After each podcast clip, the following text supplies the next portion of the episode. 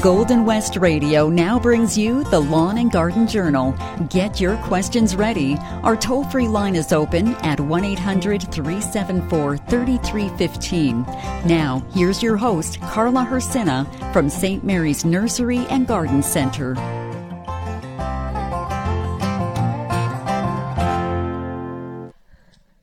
Good morning, everyone. It is Thanksgiving weekend. It's a little bit cooler out there, I have to say myself. The extra layers are going on, but kind of being a sweater weather, if you say that fast enough, girl. I love autumn. It's the colors, it's the hues, and yeah, it's even the crunchiness of the leaves that are down below. I had so much fun this week with the kids, the grandkids picking them up. And a little bit of a playfulness, taking my 3-year-old granddaughter through a bunch of crunchy leaves. You think that I had opened a whole new world to her. So yes, there's some fun in nature, and it could be with crispy, colorful autumn leaves. Golden, crisp leaves falling softly from almost bare trees, lifting and falling in a hushed, gentle breeze, slowly dropping to the soft cushioned ground, whispering and rustling a soothing sound. Coppers, golds, and rusted tones, Mother's Nature way of letting go. They fall and gather one by one. Autumn is here. Summer has gone. Crunching as I walk through their warm fiery glow, nature's carpet rich and pure, that again will show. To protect and shield this majestic tree, standing tall and strong for all the world to see. They rise and fall in the cool, crisp air. It's time of change in this world we all share. Nature's importance reflecting our own lives, letting go of fears. And again, too, we shall thrive. That's what is autumn is all about. Welcome back, everyone. It is Thanksgiving weekend, and I was torn between creating a poem about autumn, or a poem about turkey, or a poem about pumpkin pie. So there's a lot happening, and there's a lot to be very thankful for. But as we know, it's a beautiful weekend too, and if you're celebrating with family and friends, maybe you're decorating a little bit on the outside or in the inside for a little bit of festivity and creating the beautiful hues of colors that come indoors. I know that when we're on the outside in the summertime, we're grabbing those hydrangeas, we're grabbing the daisies, the foxgloves, and creating beautiful bouquets for our kitchens or our dining rooms for celebration. But there are some beautiful colors in the fall that you can even include with that. I know it's more talking about florist type, but have you ever thought of, even if you have some extra little kale tucked away in the back, of maybe cutting off one of those kales, putting it into a vase and pairing it maybe with some dogwood trimmings? Or you maybe even have a few maple branches with some leaves that are on there. Accenting it that way makes it so much pretty. And I have to say, the mums and the asters right now in gardens, they love that exuberance of some of that cool, crisp air. They actually do better. They look brighter, especially ornamental kales and cabbages. Sure, there's the edible kind, but if you have never ventured into doing ornamental type, I have planted these for years. It reminds me of a story of years and years ago there. I went down and planted for a lady a lot of them that lined her entire sidewalk. And in the fall, they stood like soldiers in reds and purple colors. And I kind of giggled because in the spring when it came by, the garden was not cleaned up in the winter or before the winter. And as the spring melt came along, those kales and cabbages that were lined up in the snow as it melted still looked like they were alive because they held their crispness. And of course, yes, when we truly got into the warmer temperatures, they showed that they had succumbed to the winter, but boy, they looked so pretty as a contrast to the snow, just like our tulips do when they first come up in the spring. With a contrast, if you plant your early spring ones, they sometimes too poke their little foliage and their blooms through the snow. The lines are open, 1-800-374-3315. If you want to give me a shout, there's a lot that's happening. You may be even venturing to do some pre-early Thanksgiving brunches or lunches. But before you go, let's talk gardening, all right? Oh, we're going to go right to the line. Ann is there. Good morning, Ann. Good morning to you. Good morning. Why I'm calling, I have hydrangeas, and I'm never sure, what do I do with them in fall? Do I leave them up, or do I take them down, or cut them down, or what should I do? Well, that's the story of gardening. It's half of one, or it could be half of the other, because it depends on... Depends on the condition. Depends on their age. Like, how old are your hydrangeas? Pretty old already, quite a number of years. And I've been always cutting them down, but I've been looking online, and it's just to actually let them stand. So now I'm just kind of wondering what is my best, because they are an old plant already, and I've been dividing them over the years. And but my original plant actually did die this year, so I don't have the original one anymore. But I do have the ones that I've divided and transplanted, a few of them. But I'm never sure what to do in fall. Do I let them stay or not? Yeah. Well, in that case, when they are an older plant, if you want to reduce the amount of work that you do in the spring, you can take their heads down, and the hydrangeas fall in the same category as our shrubs. So, rule of thumb, you can take up to 1/3 off the top, downwards, off, if that's what you're looking for. But sometimes those hydrangea heads look beautiful as a contrast to the landscape. So, they do look very pretty if you do leave them up too as well. Okay. So, that's my other question. And you say take them down by about 1/3. Is that all you do? Because I've been taking them down right like about maybe 2 inches off the ground in spring. Is that too much? That's going a little. That could be aggressive. But the thing is, if they're growing up as much equally as to their full capacity or the full height that you want, we have some here that we normally take about 1/3 of them off, because if you notice, if you leave that twigging and branching up, they almost seem brittle, and they don't even know, like, it doesn't feel like they can sustain life in that. But you will see on that old stemming how far up the new leaves will pop off that old wood on there. Ah, okay. Well, then I've been doing it quite wrong all the time. So then, okay, so in other words, whether I do it in spring or in fall, it doesn't matter, but about 1/3 down, and that's about all the care they need then. If you take 1/3 down, but... I'm not going to say you did it wrong, because if you cut it down that far and it grew back to the height that you liked it to be, then and sometimes it can go quite far, can be cut far back like that. Like Potentilla, I had probably 15-year-old Potentillas. They were the old Goldfinger variety, and they were getting a little leggy. They were leaning over a little bit, and I, too, cut them down to like 8 inches, and they just rejuvenated. But you can't do that to everything, okay? Okay. So whether I do it now or do it in fall or spring, it doesn't really matter. It's your choice. How much work do you want to do now? How much you want to do in the spring? Yeah. Okay, super. Okay. Well, that answers my questions. Thank you so much. Okay, bye-bye. You're very welcome. Thank you for calling. It is the Lawn and Garden Journal for the Thanksgiving weekend. And before I go to Susan, I do want to mention something to Anne about the hydrangeas. The hydrangea heads, too, if you're wanting to do sort of something floristy or crafty, a lot of those dried hydrangea heads look beautiful if you are going to cut them down. Use them as a fall display because they are dried now. You basically have created dried flowers. And the one thing also, too, is if you want to get really crafty, they make beautiful, absolutely beautiful wreaths. So you can actually get a grapevine wreath frame or make a grapevine wreath frame if you have grapevines like Mom and Dad used to do. They used to spend hours just weaving these grapevine wreaths for us to be crafty with. And a little hint of spray that's on them will match them up with whatever color that you want them to be. So, Thanksgiving, crafty, floristy, It's going to be a beautiful display on your tables. Let's go right to the lines with Susan. Hi, Susan. Hello. Hi. I forgot to ask Anne where she was calling from, and I'm going to ask you. Where are you calling from? Brandon. Well, hello and good morning to everyone in Brandon. Perfect.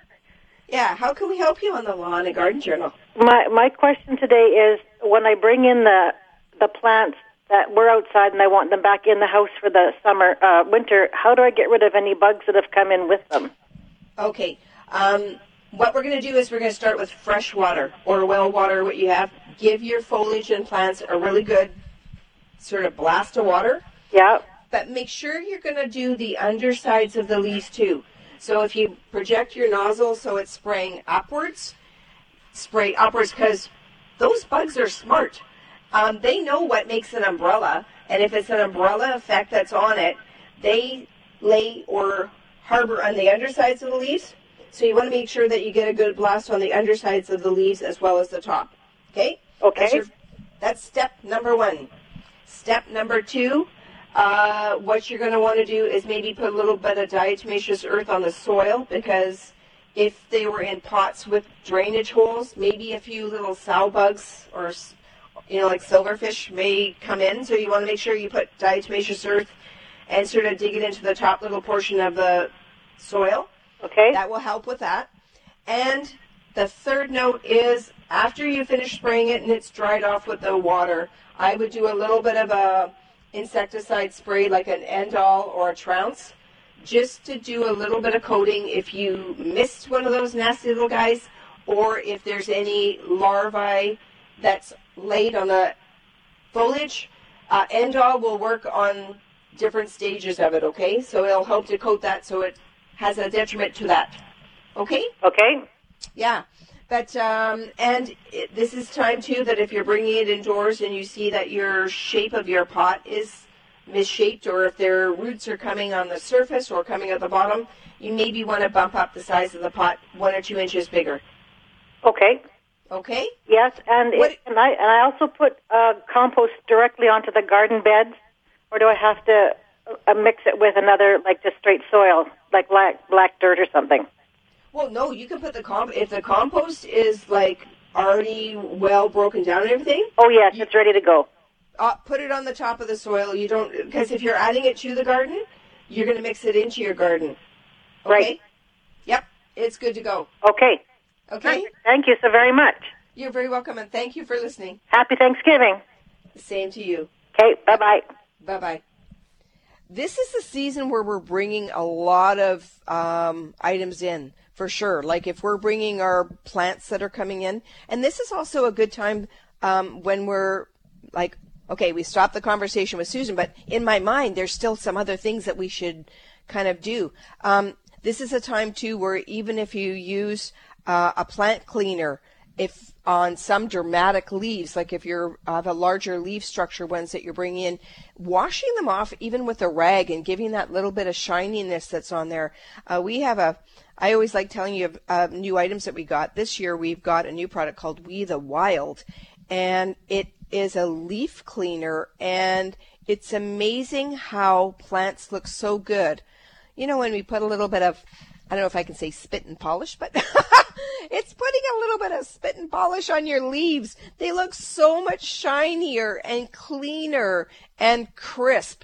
Some plants, they get a little bit of dusty. And this product can be used on plants that are already pre-existing in the home, too, as well. So when you're cleaning up things, if you've got those large ficus leaves or something that's a little bit your peperomias and you want to give it a little bit of a shine that's on there, give them a little bit of a wash off, and a little bit of a cloth wiping too is going to do wonders. Because even so, sometimes that buildup of a little bit of dust on there, we want to be able to keep things neat and tidy that's on there. So that's always beneficial.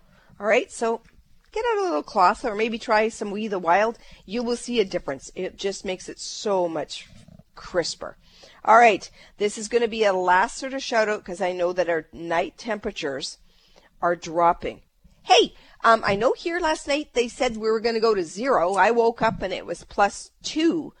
Did you guys get frost? Who got frost this morning? I'm looking around my office going, I'm asking you guys questions and nobody's putting up their hand yet. The lines are open, 1-800-374-3315. So we are getting colder. Maybe you can do a few tasks if you have maybe not people coming over all weekend. You'll be in your gardens. You'll be see what's assessing and going through. And there's certain tasks that we start to do in the garden in preparation of what's going through. Yes, maybe we planted garlic yet? That's the number one. I think there's more love for garlic right now than there are tulips and allium. But I have to say, if I have a spring or a fall bulb that I have to get in the ground, my go-to is allium. But also, too, my go-to is the garlic. All right, that's out there. All right, let's go right back to the lines. John is waiting. Good morning, John. Good morning. Yeah, I'm calling from Toulon. We've enjoyed your show for years, but I think this is the first time we've called in. Oh, well, welcome. Anyways, we have a weird problem with our potatoes.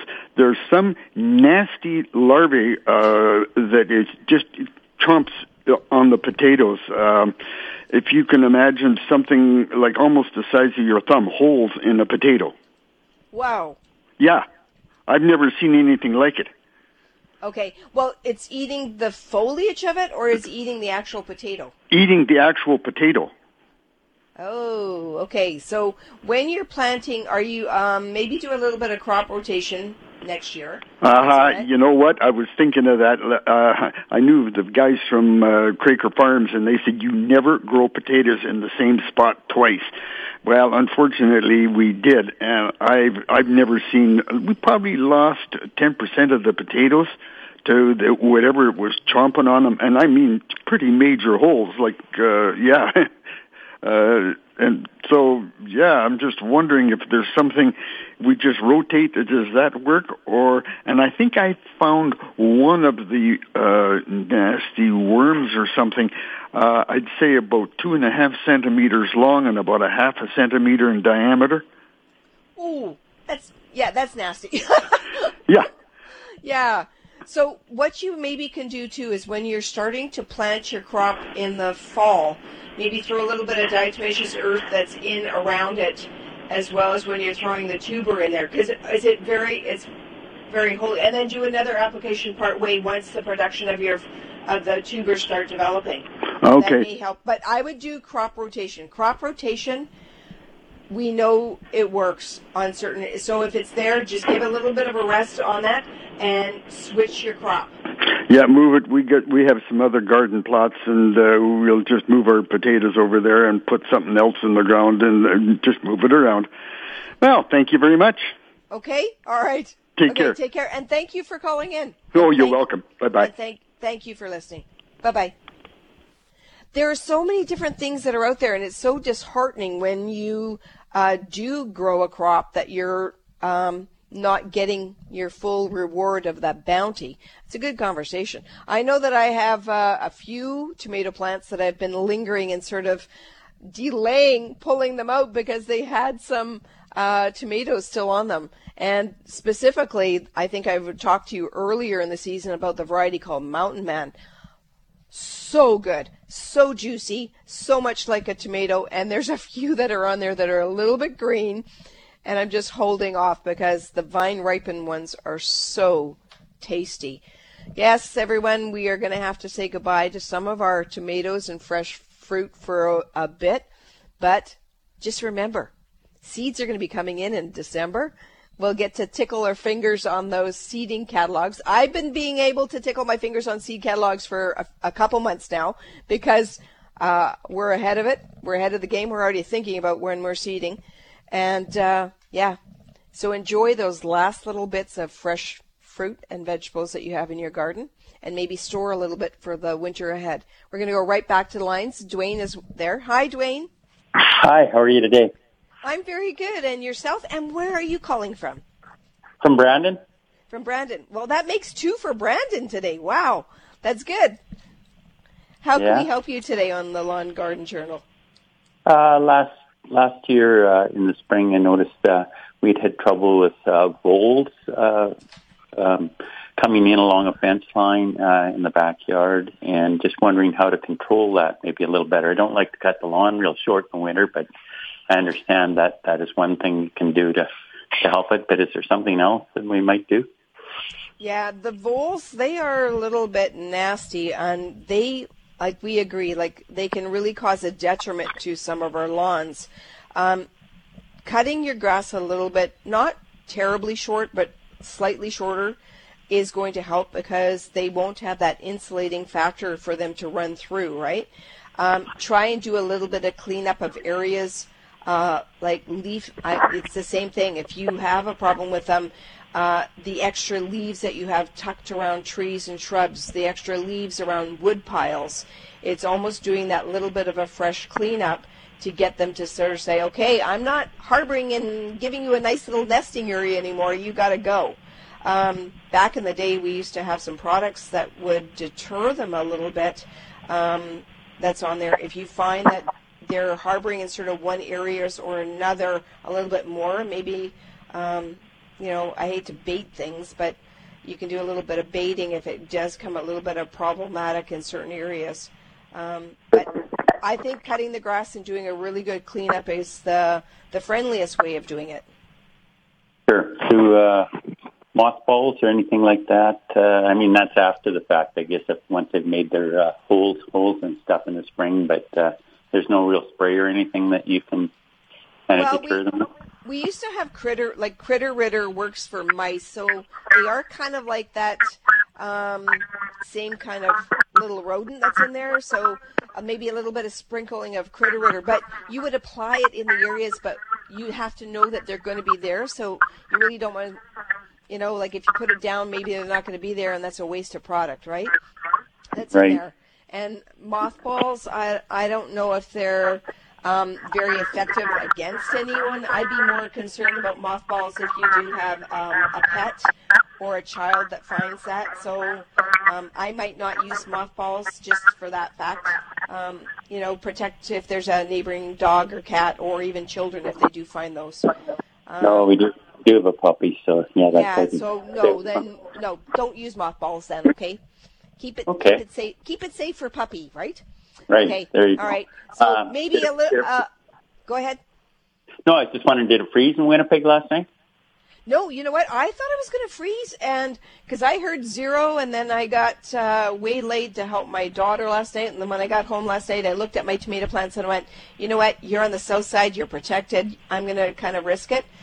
And no, I woke up to +2 tonight again. I think they say 0 for tonight, but I know that I looked this morning because you know we're farmers here too. I got to look after our crops that we keep on the outside, and it says -1 coming up this week. But the day temperature seemed to be still going to go into maybe some double digits. So let's cross our fingers, okay? Yeah. Well, I farmed my whole life, and so I can't get over getting up early, so I was up at 5, and it said +1, so I'm not sure if it froze in Brandon or not. I don't think so. Yeah, I usually, if I get up in the morning, I look at like I'm in the city, so if I see frost on the roofs, I'm going, okay, we got it. But I'm not looking forward to that first frost on my windshield of my truck. That I'm kind of wanting to delay a little bit. Okay. Well, listen, Thank you very much, and happy Thanksgiving to you. Happy Thanksgiving to you too, Dwayne, and thank you for listening.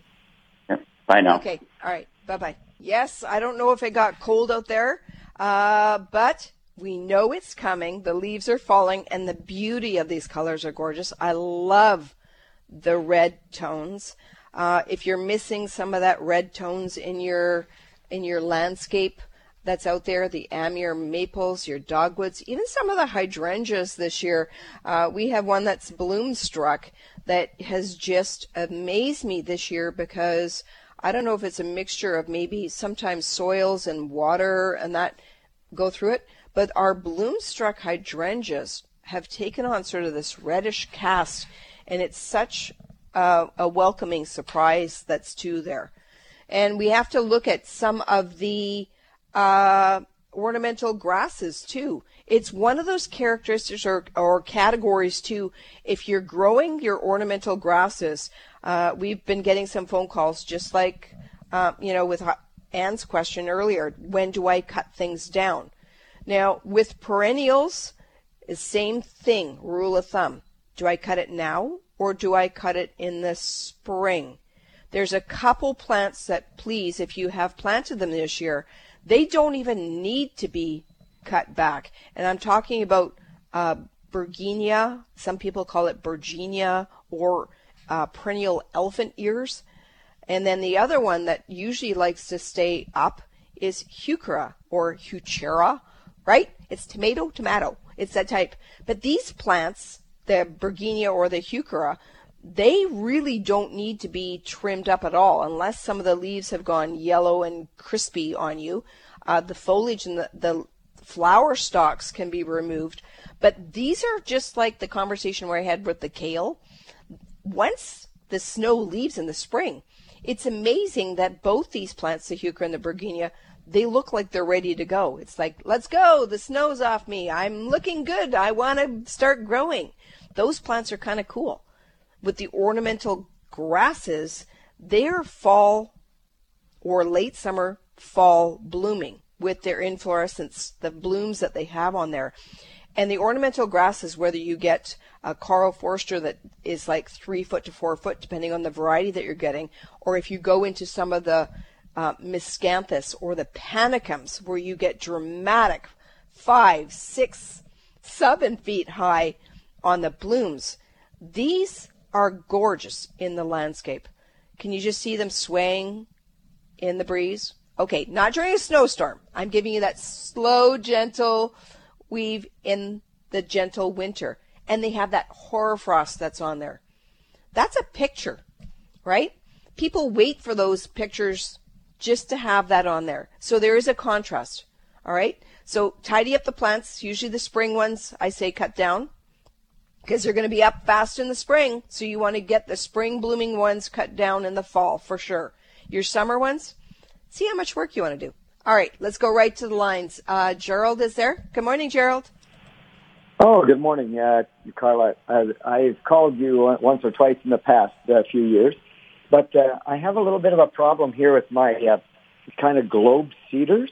I think that's probably what they're called. They're about 8 feet tall by about 8 feet around everywhere.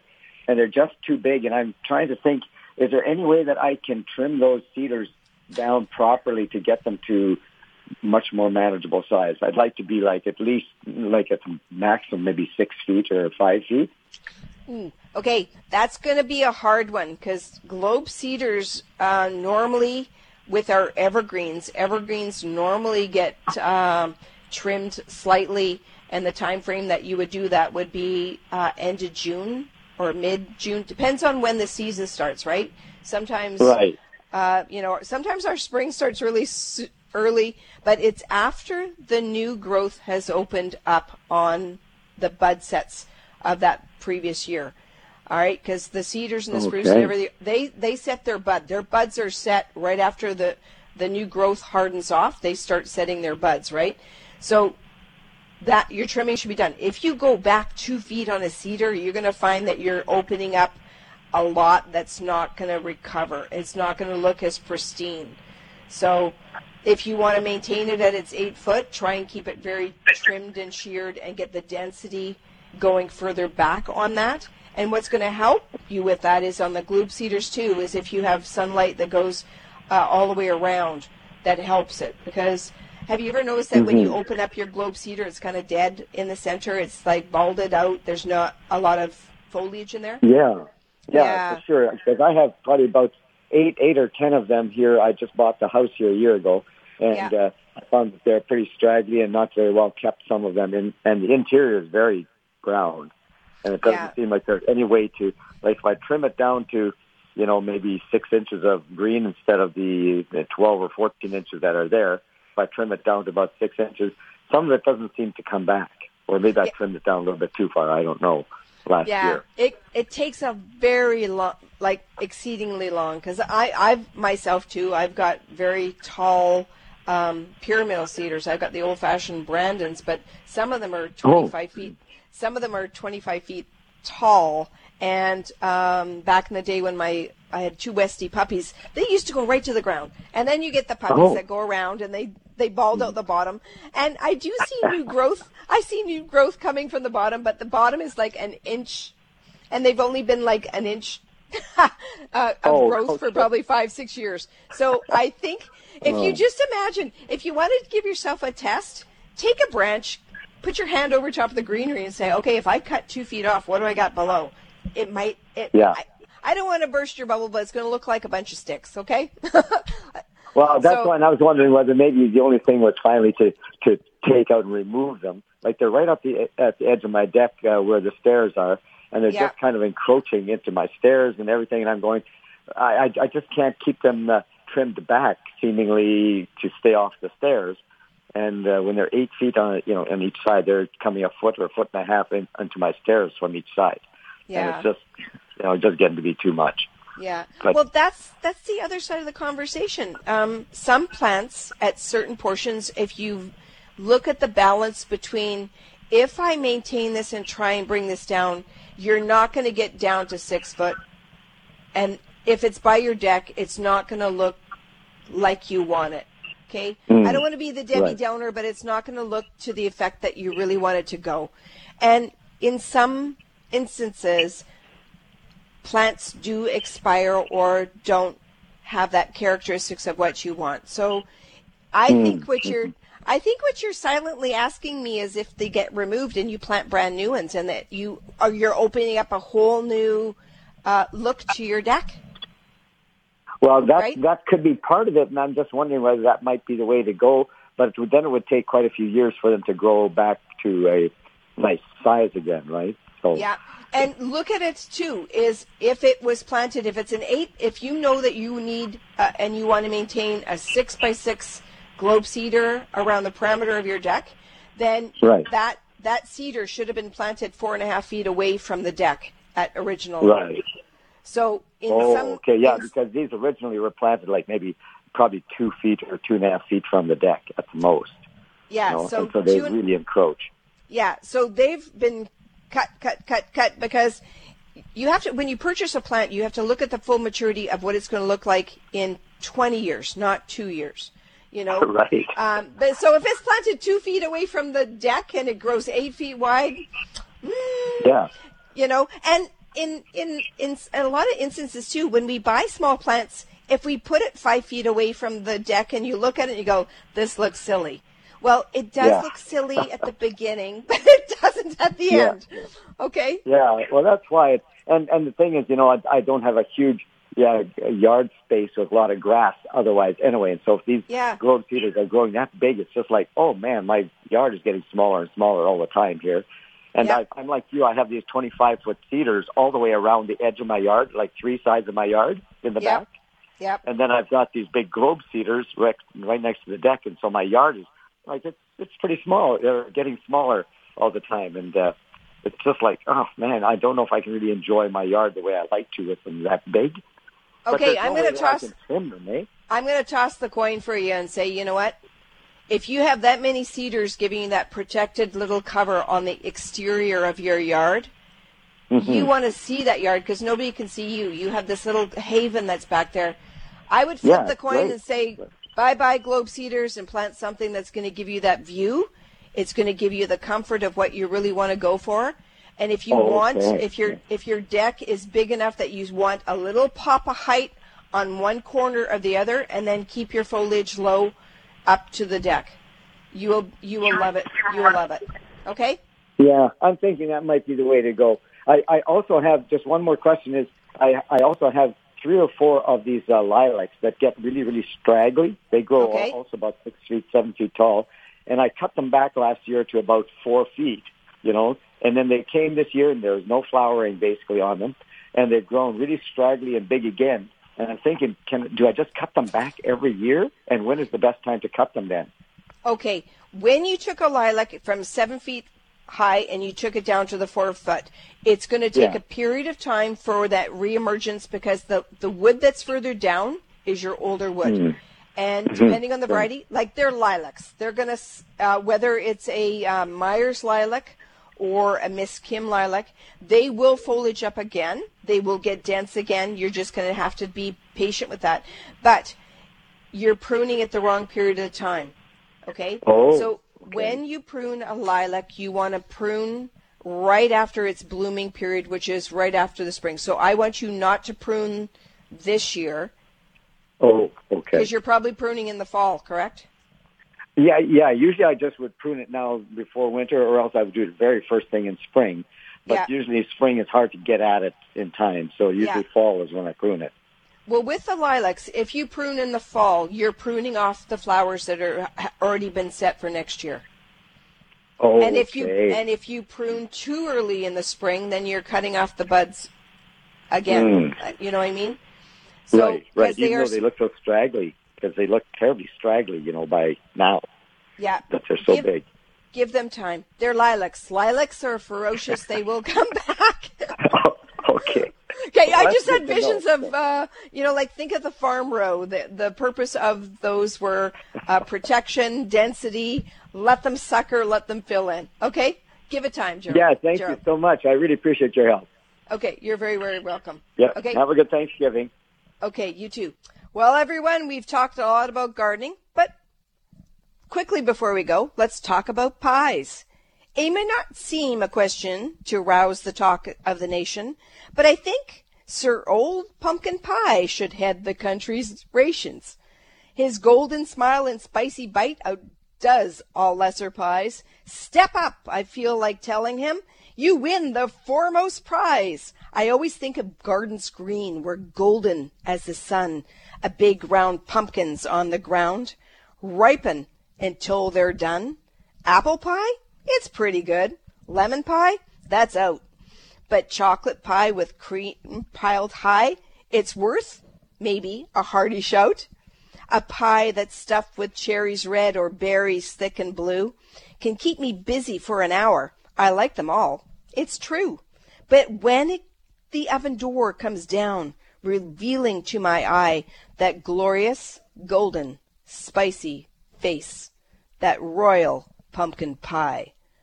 When I behold the regal sight, king of Thanksgiving rations, I feel its glory should be sung among the whole earth's nations.